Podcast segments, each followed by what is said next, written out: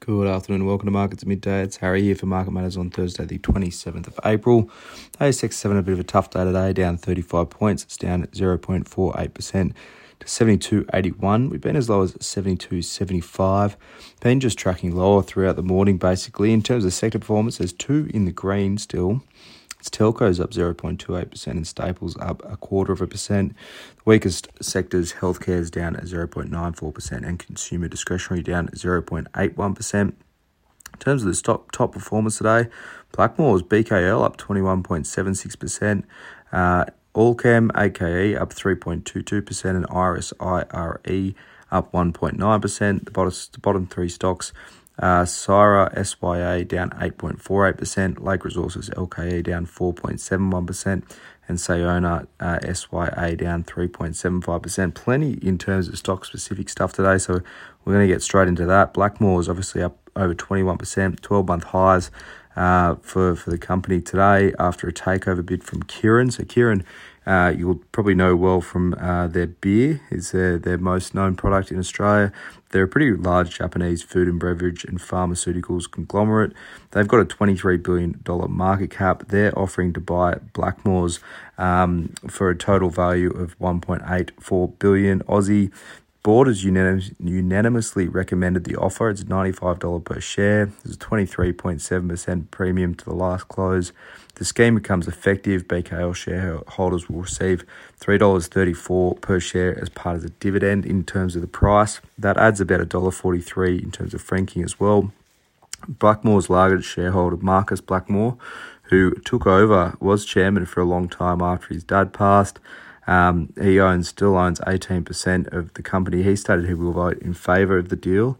Um, there are still a few approvals to work through, but a pretty solid result for Blackmore shareholders. Uh, and I suspect that deal does go through given the large shareholder and board approval.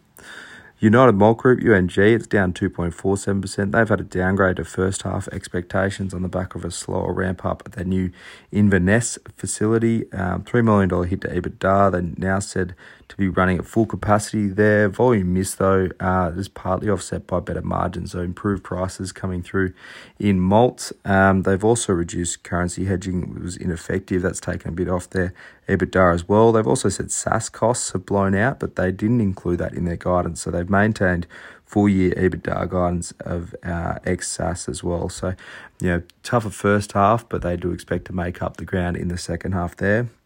Adbri, ABC, it's down 5.5%. They've had a cost blowout at their upgrade of Kwinana, now expected to come in at 385 to 400 million. So it's pretty much double uh, what they previously expected. They've come out a few times and, and stuck to that guidance, but now that's really blown out. Costs uh, in terms of construction, labour, and supply chain issues really weighing on that one. They're still targeting uh, second quarter 24 completion, fully operational by the third quarter as well. So just a well, not really a delay, just a block, cost blowout in that respect. And Hello World HLL HLO rather that's one we spoke about in this morning's report for subscribers. HLO's up 6.32%. They've upgraded full year guidance on a very strong third quarter.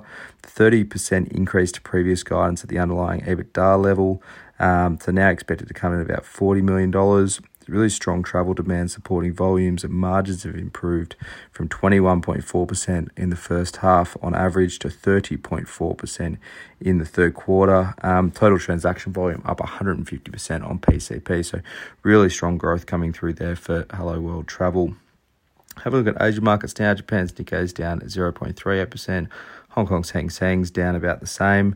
US futures are actually up at the moment. S&P up 0.1%, Nasdaq up about 0.46%.